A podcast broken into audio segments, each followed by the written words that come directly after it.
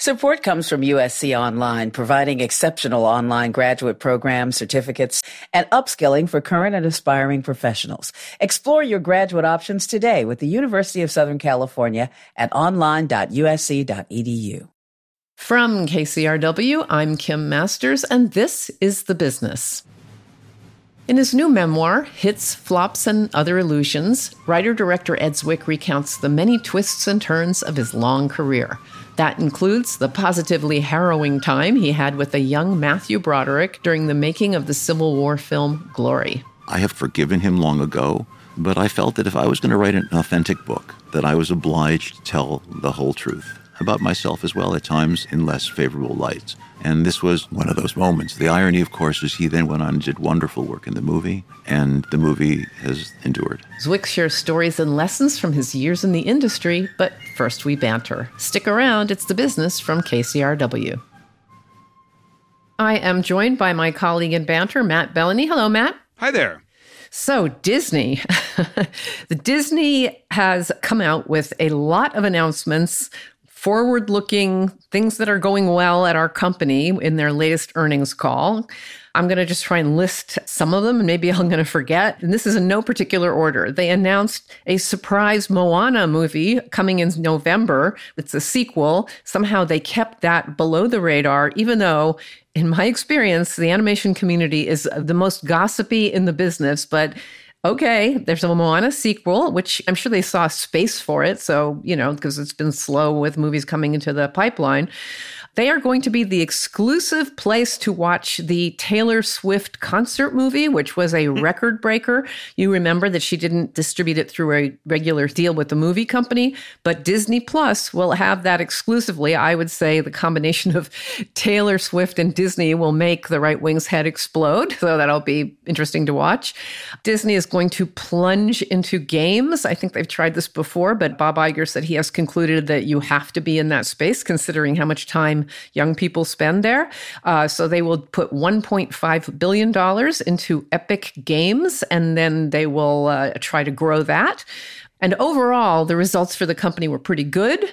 And all of this is sharp elbows to these dissident shareholders, Nelson Peltz, backed by Ike Perlmutter and another group that, let's not even bother, as Bob Iger did not bother during this his most recent earnings call to address them directly. He did on CNBC and very dismissively.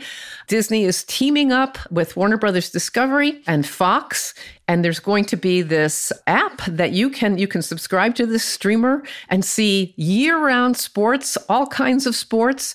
This is a big deal, and a lot of people are skeptical. Some people think this is transformative. You are the sports guy in this. I'm like a sports dilettante. You are the sports guy. So go ahead, Matt. Well, it is potentially a very big deal, both positively and negatively. This is an app that's going to be owned one-third by these three big players. They are going to put all of their sports assets into this service. It will have about 50% of the available sports in this country, probably about 70-80% of the sports that people care about, all of the national games for NBA, MLB, NHL, hockey. It'll have Monday Night Football and the Sunday afternoon Fox NFL game. This is a very big deal because for these cord nevers, for people that have not signed up for a cable service, this is pretty much all the sports you can handle in one service. We will see. The big question is the price. Well, yes, but let me just say before you go to the price, these are all going to be available wherever they were available before. So if you were watching something on one of the Warner Brothers Discovery cable channels, you can still do that. But this is a way to have it all and not have to have a cable subscription, for example. Which is huge. And doesn't prevent Disney from continuing to develop their own ESPN over-the-top channel, which is still going. Iger says it will probably debut in the fall of 2025. But the big gamble they are taking is they are betting that this will be a viable option for people who do not have cable, who want sports, but that it won't additionally cannibalize the existing cable bundle subscribers. Lachlan Murdoch, on their earnings this week, he said, "We don't believe this will materially change the number of people who subscribe to Fox through the cable bundle, and it will add on this whole other group of people who currently cannot watch the Fox Sports because there is no Fox streaming service. So if that works, great for Fox. But there is a chance here, and I think it's a material chance, that this is only going to exacerbate the downfall of the cable bundle, and it's going to cause these companies to lose even more of the profits that they throw off, and potentially it'll be made up by this streaming service, potentially not. I have to say, I don't believe that Lachlan Murdoch doesn't believe that it will erode the cable subscriptions. But yes, some people do believe that in a way, maybe they're tacitly acknowledging the end is near. Cable subscriptions have been declining like very fast. And maybe this is just their way of kind of saying, we are facing reality. We're going through the Kubler-Ross stages, and this is our counterplay. Well, and for Fox, it's a big coup, I think, because they have had this problem that I mentioned, that they don't have a streaming service. They aren't able to put those Fox NFL games anywhere. And they've lucked out because the ratings for football have been good the past couple of years. Nielsen has started measuring out-of-home audience for broadcasts, which really benefits sports and in particular the NFL. But that's not going to last forever. And these ratings on NFL games on Fox are going to start going down as the cord is cut by more people. And unlike the other partners of the NFL, Fox doesn't have anywhere to put these viewers. They're just going to go away. So now they're able to put these NFL games into a streaming service that will then potentially grow their audience. Same with World Series. Fox has World Series games and other stuff too. They will now be able to say, watch on Fox or watch on Sports Plus or All In Sports or whatever they end up calling it. Yeah, I mean, price is going to be very important in this, obviously, but I have to think there are a lot of people that would be willing to pay. I don't know. What about you? We have a perfect specimen right here. What are you willing to pay? I'd probably pay between $40 and $50 if I cut the cord otherwise. The problem is it doesn't cover, potentially, we don't know yet, the regional sports networks and the local sports. They have to adhere to all the blackouts. So if you watch the NBA national game and it happens to be the Lakers, they will not show it because the Lakers have their local games on local channels. Now, with exceptions, sometimes they do show it, but they have to adhere to that. And they also have to figure out the regional sports network game because that is a hugely challenged business. And potentially this could work, potentially this could not work for it. I will just note that I believe that Paramount and Comcast were not invited to play in this particular thing with the other three. It's also kind of a thing to fend off the Amazon and Apple possible incursions, these very rich companies that can pay a very big price, which is what sports cost.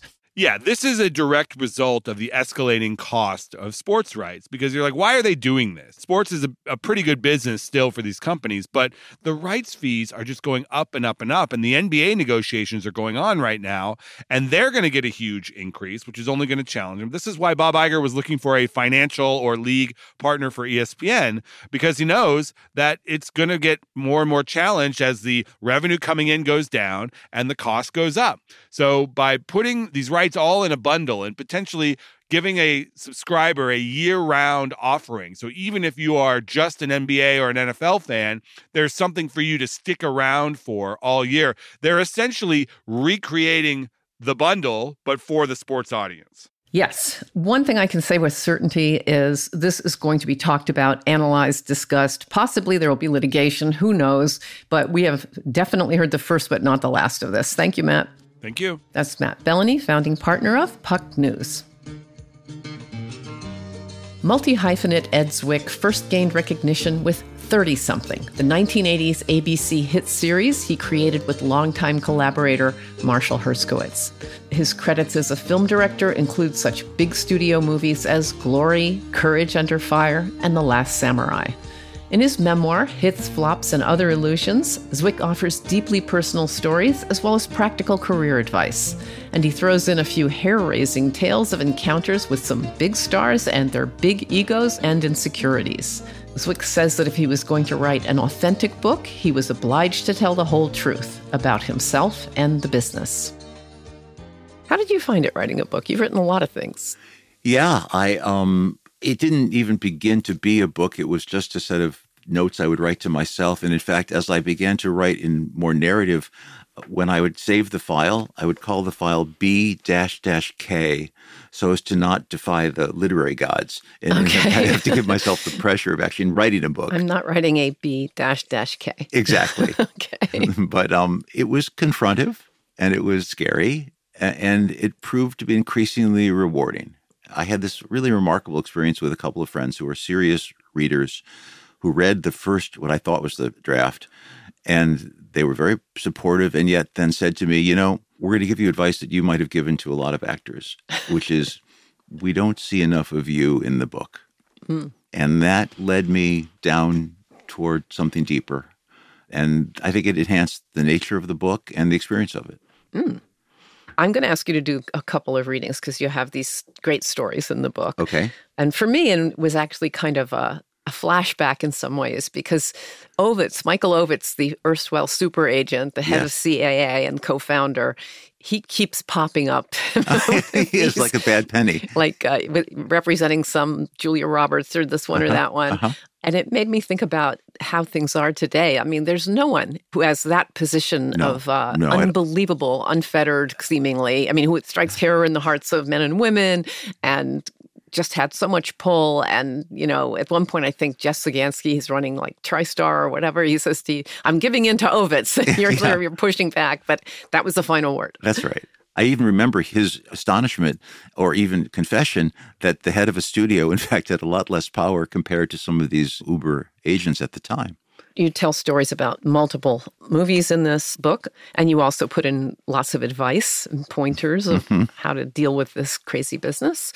I may be reading it wrong, but I feel like Glory. I know you love all your children equally, yes. But somehow I felt the pride that you take in Glory come through so strongly. Well, I mean, I think it's given a closer examination moment by moment than some of the other movies. And I think more than that, I think it was that moment in which I felt myself in service of something. I felt that I was confronting something larger than me, and it was such a big swing and a risk and a learning experience, and then has had this afterlife, has had this long tail where it's taken on a role in the sort of the redress of history about African Americans in the Civil War. Right. This is about the African American unit in the Civil War, just to be clear. And it's been taught in schools. It's part of Black History Month. And to have done something, even at an early moment, took on, greater import. And still does. Yeah. Forgive me. I was on a flight recently and there it was. Yeah, exactly. And I hadn't seen it in a long time and it holds up very well. And also it began a relationship with Denzel Washington. We went on to make more movies together. That's what I was about to say, yes. Steve Rosenblum, my editor, who then was nominated, went and got that. And James Horner and I then did other things together. And so it was the beginning of something. And it was the beginning of a level of ambition and a scale that I had never worked at. So it was kind of eerie because I was reading about how your casting person dragged you to Juilliard to see this, I guess he was about to be a graduating senior who she felt was essential to cast or a great strong possibility. And it was Andre Braugher. Yeah. And I read that like literally the day that Andre Braugher died. And it was so jolting. And then when I watched the film again, and you see that performance. Well, I mean, these are always terrible ironies because in writing the book, I've now reached out and gotten in touch with a lot of these actors I hadn't spoken to before and was certainly looking forward to talking to Andre as well. Oh. But certain times this happens, and it happened when I first met Claire Danes. It happened when I first met Matt Damon. But, someone like Andre, what he knew already couldn't be taught. I mean, yes, he'd studied at Juilliard and he'd done all the homework. And he didn't know movies at all. I mean, tell him to hit a mark and he's like, what's a mark? What's a mark? And yet 6 hours later, he's going toe-to-toe with Morgan Freeman or with Denzel and holding his own. And then I mean, I worked with a producer, a man named Freddie Fields, a legendary scoundrel and quite an interesting figure. And I remember what he felt like when he saw the first day's dailies. And he had this expression, which was a great expression. He went, "The kid carries his own lights." Oh, and that is a great expression. Yeah, it was, very Freddie. However, yes, this was all very magical. And you talk in the book about, at first you're like, is Denzel even getting this? And then he just goes there and you're like, okay, I'm going to get out of the way and let him do this. But Matthew Broderick was cast as the young... Robert Gould Shaw is the name of the character. Robert Gould Shaw, the young lieutenant or whatever. He was a colonel. Colonel, colonel who is going to put together this black group of soldiers. And you say here, and you're talking about how well things are going and how incredible your cast is, and then you say, as the saying goes, you never hear the bullet that hits you. I had not heard that. It was told me by one of my ADs who had been in Vietnam. Okay. So you get a call from Bo Goldman, who was a genius screenwriter already, and he says that Matthew Broderick had sent him the script and asked him to rewrite it. And he wanted to know if that was okay with you. And you're like, what? So he's like, okay, I figured as much. Don't worry about it. But then you get a call from Jeff Sagansky. Well, why don't you just read this a little bit here? He says that Matthew says he needs his mother to come down here and work with you on the script. His mother. Yes, she wants to meet you about the script. Apparently, she's some kind of writer. His mother? Yeah, Ovitz insists we fly her to Savannah every weekend on a private jet. And there you have Ovitz, yeah. That's not in our budget, I say to him, although I was probably shrieking. We'll cover it, he says. Well, it was hard not to point out that he was able to find the money for this folly while we were being pressured to find budget cuts everywhere. But apparently she's been sick, he went on, and Ovitz says she won't fly commercial and she'll be there on Saturday. Anyway, he says, I'm really sorry, man, the translation being that he's giving in to Ovitz. Okay, so now we have Patricia Broderick appearing. Patsy, as she was called, was a brilliant woman, a painter and a playwright of some success, but never with the recognition she felt was her due. So we met, Matthew, Patsy, and I, in my office for hours on end going through the script, page by page. Although I'm sure she was capable of warmth and charm, I was never treated to that side of her. From the moment we met, she was contemptuous, demeaning, and volatile. And as Matthew said, in opaque silence, I was forced to defend in excruciating detail my rationale for every line in every scene. Patsy knew an enormous amount about the transcendentalists and the abolitionists, but not so much about screenwriting. Okay, so Patsy thinks she knows everything and thinks she's a writer. I'm just going to have you read this little bit more. Patsy was relentless in her criticism, and I fought her at every turn, doing my best to ignore her profanity and insults. One of her choicer comments was to describe my writing as limp as a p***. I'd read Beowulf in college.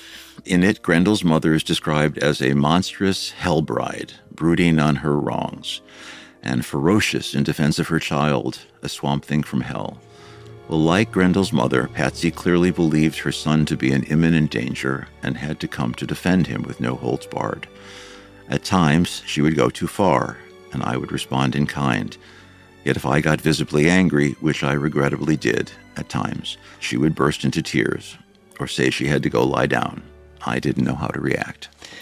Let me add one thing here, which I think is important. Matthew was 24. Right. Very young. And he was in an extraordinary moment where he had these great things happen to him. He'd had some personal issues in his life as well.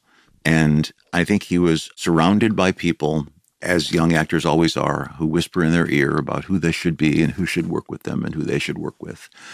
And I think they looked at me at that moment as a young TV guy, I'd just done 30-something, and who the f*** did I think I was doing this big epic about something that his mother knew a great deal about and cared about. I have compassion for him and understand him and have forgiven him long ago, but I felt that if I was going to write an authentic book, that I was obliged to tell the whole truth about myself as well at times, you know, in less favorable lights. And this was... one of those moments. The irony, of course, is he then went on and did wonderful work in the movie, and the movie has endured. Coming up after the break, Ed Zwick talks about almost directing Shakespeare in Love, a dream derailed first by Julia Roberts and then by Harvey Weinstein. You're listening to The Business from KCRW. Hi, it's Terry Gross, the host of Fresh Air. We bring you in-depth, long-form interviews with actors, directors, musicians, authors, journalists, and more. Listen to our Peabody Award-winning Fresh Air podcast from WHYY and NPR. This is The Business, and I'm Kim Masters. In 1991, Ed Zwick was hired to direct a romantic comedy about a young William Shakespeare struggling to make it in show business. The costumes were ready, sets were being built, and megastar Julia Roberts was set to play Shakespeare's love interest. As he flew to London with his leading lady, Zwick had every reason to believe that he'd be shooting the film in no time. You got involved with a script that ultimately became Shakespeare in Love. Mm-hmm. And you were like green light. You were going full speed ahead, mm-hmm. I think, in London, right? So we building sets. We had built the sets at Pinewood. And the female lead was one Julia Roberts. Correct. Who was very young also, I will note, very young. And you describe this situation where you end up flying to London with Julia Roberts. Mm-hmm. And you say that in those days, the British Airways flight to London was, you say, very intimate. When laid flat, the effect was perilously close to that of a double bed. So you're lying there with Julia Roberts, and she just starts telling you this confessional monologue to the point where you're thinking, is she trying to do Shakespeare like on the plane, I think? And she talked about being in love with love, and she had talked about co-stars who she had been involved with, Keith Sutherland, Dylan McDermott, Liam Neeson. And you're thinking, first of all, why doesn't she fall in love with her directors? But second of all, what's going on? So she's doing this monologue, and give me that little bit. Okay. And then Julia got to the punchline. I've decided who should play Shakespeare, she says. Well, I cut in and I start to list all the brilliant actors I had read already who had scheduled to meet her in the coming days, but Julia was on a roll. There's really only one actor who can do it, she said. I closed my eyes in dread and asked who. Why? Daniel, of course. And that would be Daniel Day-Lewis. It would be. The story goes from there that she basically ices everybody else mm-hmm. that would be potentially mm-hmm. playing Shakespeare. And you end up with this array of great actors, you know, that she's rejected. And I guess the long and short of it is she vanishes from the hotel where you're staying. Well, she's turned down by Daniel. Oh, yes. I should say that. Well, Daniel was involved with another film. He was involved with another film, and he is quite very politely demurs. And she Although, being Hollywood, you know, you say yes when you mean no. So she comes in, she says, I've got him. It's so exciting. And you're thinking, there's no chance. This is going to happen. And she's crushed. You know, it has been my experience at times that when you're younger, you set your mind on a thing, and when that thing doesn't happen, that the whole thing loses its luster. And it's been particularly true a couple of times with actors, and that particular enthusiasm is the thing that animates them, particularly when you're at the very top of the world, as Julia was at that moment, and felt that she needed that thing that she needed. The bad behavior was just to then sort of FO. And that really brought it all crashing down. Tom Pollock, who was a very good guy, and he had financed the late Tom Pollock. He was head of Universal at the time, and he was somebody who helped me a lot learning how Hollywood works. And helped me. And Tom offered $1 million to rewrite the script. I had convinced him to do that, and which was a big ask, right? But the dream is to have him do it. Yep. But he then chickened out. When Julia left, he being Tom in this context. Tom chickened out. And this is when we were talking before about these personalities, because it was many years in the wilderness that then went on when I tried to get the movie made. And it wasn't until Harvey Weinstein read it that he then stepped up and said he wanted to do it. And now we're talking about somebody who is arguably as monstrous as anybody a personality has been in Hollywood, and not just for the depredations of his sexual behavior, but for his ways in business as well. Yes. Except that, like the Borgias or the Medici, he had taste, and he was actually a patron of that taste. It was actually sort of inexplicable, matching his persona as he presented and that taste. Exactly right. And it was he who stepped up and did it. And my point being, like the Harry Cohns and like the Louis Mayers, it was the idea of these owner-managers being willing to take these big swings. And you know, yes, it went on and it made a lot of money and it won the Oscar. But at the time, the idea of a comedy about young William Shakespeare in the sort of image of a Hollywood striver was not a sure thing. No. So, yeah. And then I had to endure Harvey Weinstein, which was an adventure unto itself. Well, I think you wanted to still be involved with this thing. Oh, yeah. And he tried to steal it. I sued him. It was another learning experience along the way. I mean, there are certain people in this community that to be yelled at by them is very special. No. He woke me up several times in the middle of the night threatening my children. I'm going to kill your children. You're hated in this town and you'll never work again. Mm. Or words to that effect. Yeah, I can remember standing with my phone arm's length, just waiting for the noise to stop and then get back in and say, is it my turn now? Yeah, exactly. I mean, what do you think, having been through this business when it was still a really great business? Mm-hmm. You had a huge network hit, you had movies, and there were no streamers. I mean, I think a lot of people would want that back. It's funny. I mean, I guess in retrospect, the book feels transitional. I mean, I did partake of this extraordinary moment, and I've played out the string over these last number of years, and I've tried to find a way to remain, relevant and supple, but it is very different. It's different in so many ways, and I don't even know where to begin. I think there's a time in the book that I list the movies that I had loved when I was really starting out, and it's maybe 10 or 15 movies, one more extraordinary than the next, one more, of watershed. Throw out two names so people... Oh, seeing Apocalypse Now and, The Tin Drum. And, there were so many movies, literally on and on. Kramer versus Kramer was the same year. It was the extraordinary moment. And I don't think that there is that possibility for a young filmmaker to have those sort of things in front of them to reach toward. There are great movies, but they feel a little bit like they're tithes that the studio will, while doing two or three programmers or superheroes or sequels, will then give one slot to one filmmaker a year. And so you, by the end of year, you may have 4 or 5 of those, but you don't have 20. Mm-hmm. And that's already a very big difference to a filmmaker. Yeah. We've had guests talking about the lack of originality, and it seems to be catching up in some cases with certain genres. The interesting part about the sudden or the eventual dissatisfaction, it seems, with Marvel and some of the superhero franchises. And it's also there, I think, in the streamers, because there's a kind of shape that the streamers have assumed, which is almost this kind of Dickensian serial drama telling, which always leads to a cliffhanger.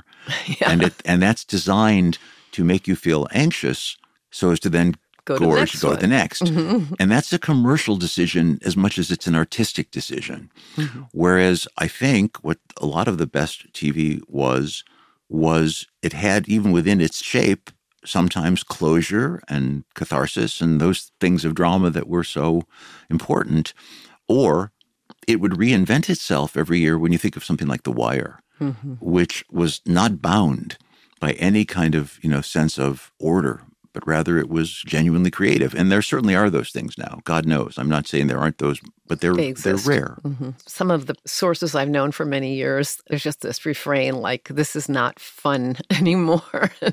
I think it was difficult then, of course. It's always been difficult. But by the way, it's also always been fun because we've all done this, I think, more out of love than anything else. That's how it began. And you try to hold on to that your whole life. So to do it, even now, is fun. But the number of obstacles and the kind of obstacles, one in particular, this idea that when you try to talk to a studio, you're never talking to a single person. You're always talking to a team.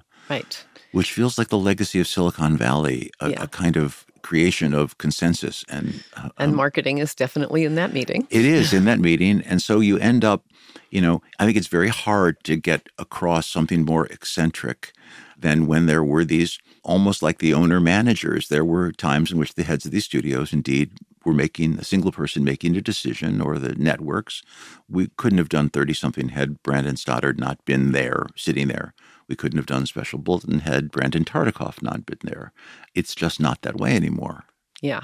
So here we are, having talked about the nature of the industry now, and belts are being tightened and product is being productized. Yep. What do you think? Does it swing back? Are we doomed? Well, I don't know. Disruption has proven to be a very interesting thing in a lot of industries, and it feels to some degree like we're due for one. I'd like to think that somewhere there's a group of young filmmakers like Steppenwolf was in Chicago as a theater company, that gifted actors and writers together will, create product that people will somehow want to see, and that will find a way to sort of bring down the monoliths, because the monoliths aren't so monolithic anymore. On the other hand, it's sort of the inverse of the old Marxian edict about controlling the means of production, because you can control the means of production now. You can afford the camera, and you can cut it at home, and you can use a sound mixer, and it's all there. It's about the platforms. It's about distribution and how do you get the eyes on it, because what we all saw and have seen continually now, when there was so much money available and these people all jumped in and created so much product. The streaming glut. Arms race, yeah. And everything didn't seem to be individuated. If you look at those interfaces, you would just scan from one to the other, and they all took on a kind of equivalence, and nothing seemed to be separated. And that was part of what is wrong, I think. There's nothing seemed to have, and even some of the things that were made. I mean, when you see HBO as a tile. Yeah. Yes, that's right, yeah. I mean, clearly we don't know where it's going with technology, AI, all of these things. Kind of unnerving, yep. I think, for a lot of people, to put it mildly. I have always said, people want stories and they want to be told stories. I just don't know if there comes a point where... they really, what Quibi sort of tried to stab at a few years ago and failed. But you've noticed anytime they try to do something interactive, it doesn't work. It doesn't work, because the nature of listening to stories comes from, I believe, from the earliest childhood. I think it is essentially passive and regressive. I think that you want to surrender that part of your brain and not engage in that way. You want to let your imagination run free, which isn't a kind of left brain efficacy. It's more of an acceptance of taking something in. And I think that's going to be proven again and again. And however pervasive virtual reality becomes, I don't think it's going to substitute. It may enhance certain stories if they're told in a way, but I don't think the participation in them is going to be the key.